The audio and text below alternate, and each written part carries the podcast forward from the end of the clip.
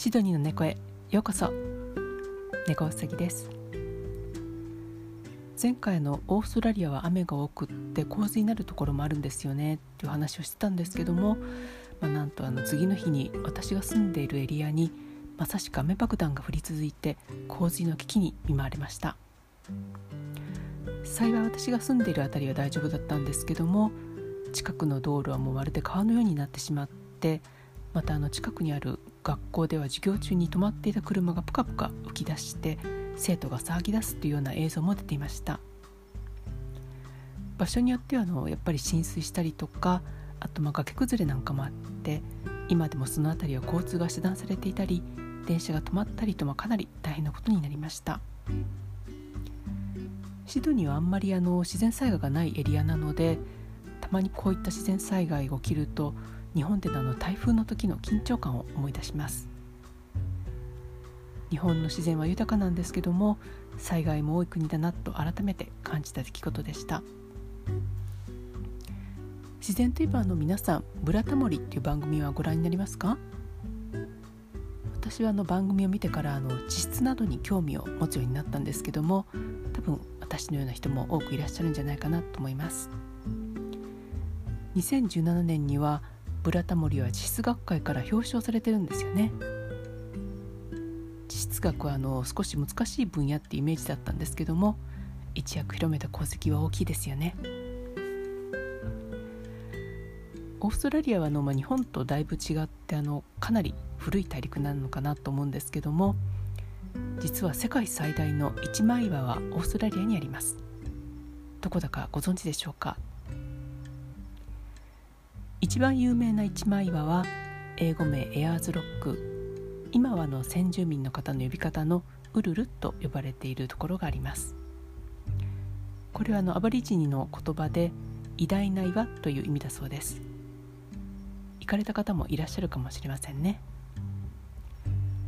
ここはあの以前あのその岩に登ることもできたんですけども2019年10月26日から登山禁止となりました。事故が起きたりとかあとあの聖地をないがしろにする行為がなされたりしたこともあったのでここを聖地とするあの、えー、崇拝しているアポリアポリジニーの人々の意思を尊重するということで閉鎖することとなりました。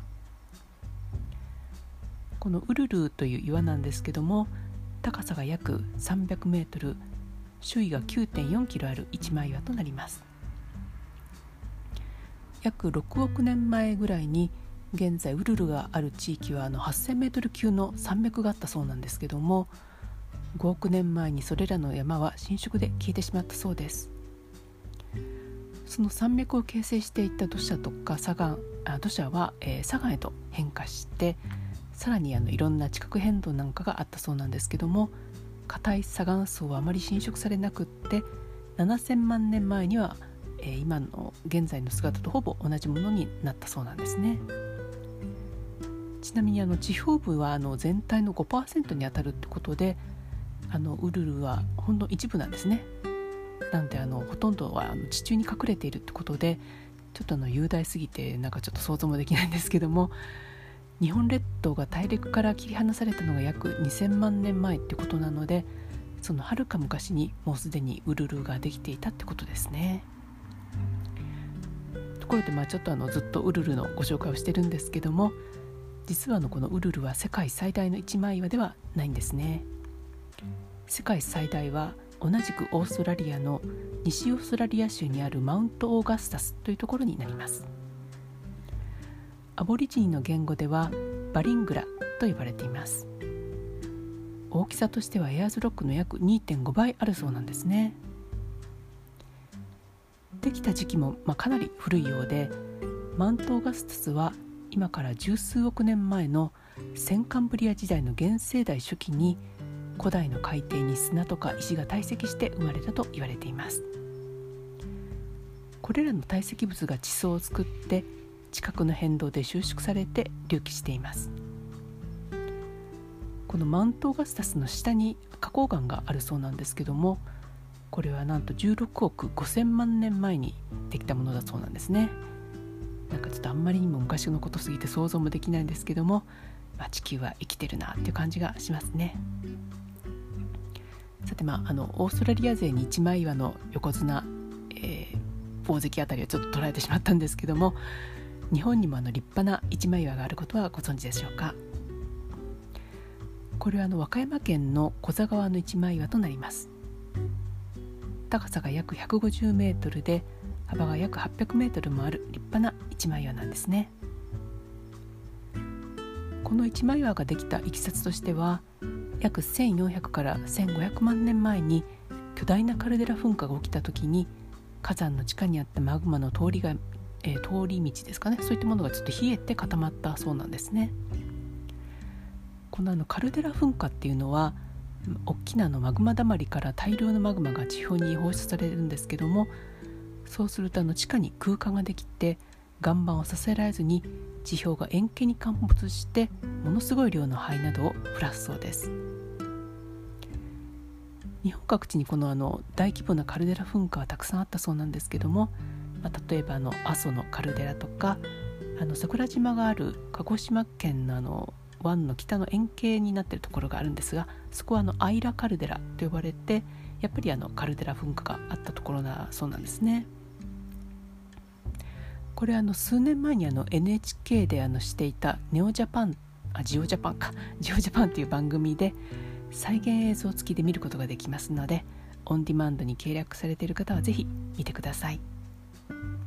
この小座川の一枚岩があのあるところなんですけどもエリアのあのカルデラ噴火であの世界の気温が10度下がったそうなんですね。ものすごい規模の噴火があったそうなのでちょっと想像もできないんですがこの噴火の後に雨や風で浸食されて硬い岩が浸食されずに残って表に出てきたものが今見れる小座川の一枚岩だそうです。1500万年前と聞くとなんかものすごい昔のようなんですけども地球の約45億年の歴史から見ると結構最近のことですね。オーストラリアと比べると日本はあの3つのプレートがあの交差する地点にあって地質学的にもかなり手薄に飛んで今もいろんな、えー、地質学的な活動が行われている国ではないのかなと思います。皆さんのあの家の近くにもジオパークなんかがあるかもしれませんね。ものすごい地層などが近くにあるということがわかるかもしれませんよ。私もあの地質学はちょっと知らないことが多いのでもっと学んで何か面白いものを見つければまたこちらでご紹介したいと思います。それでは今日はこの辺で。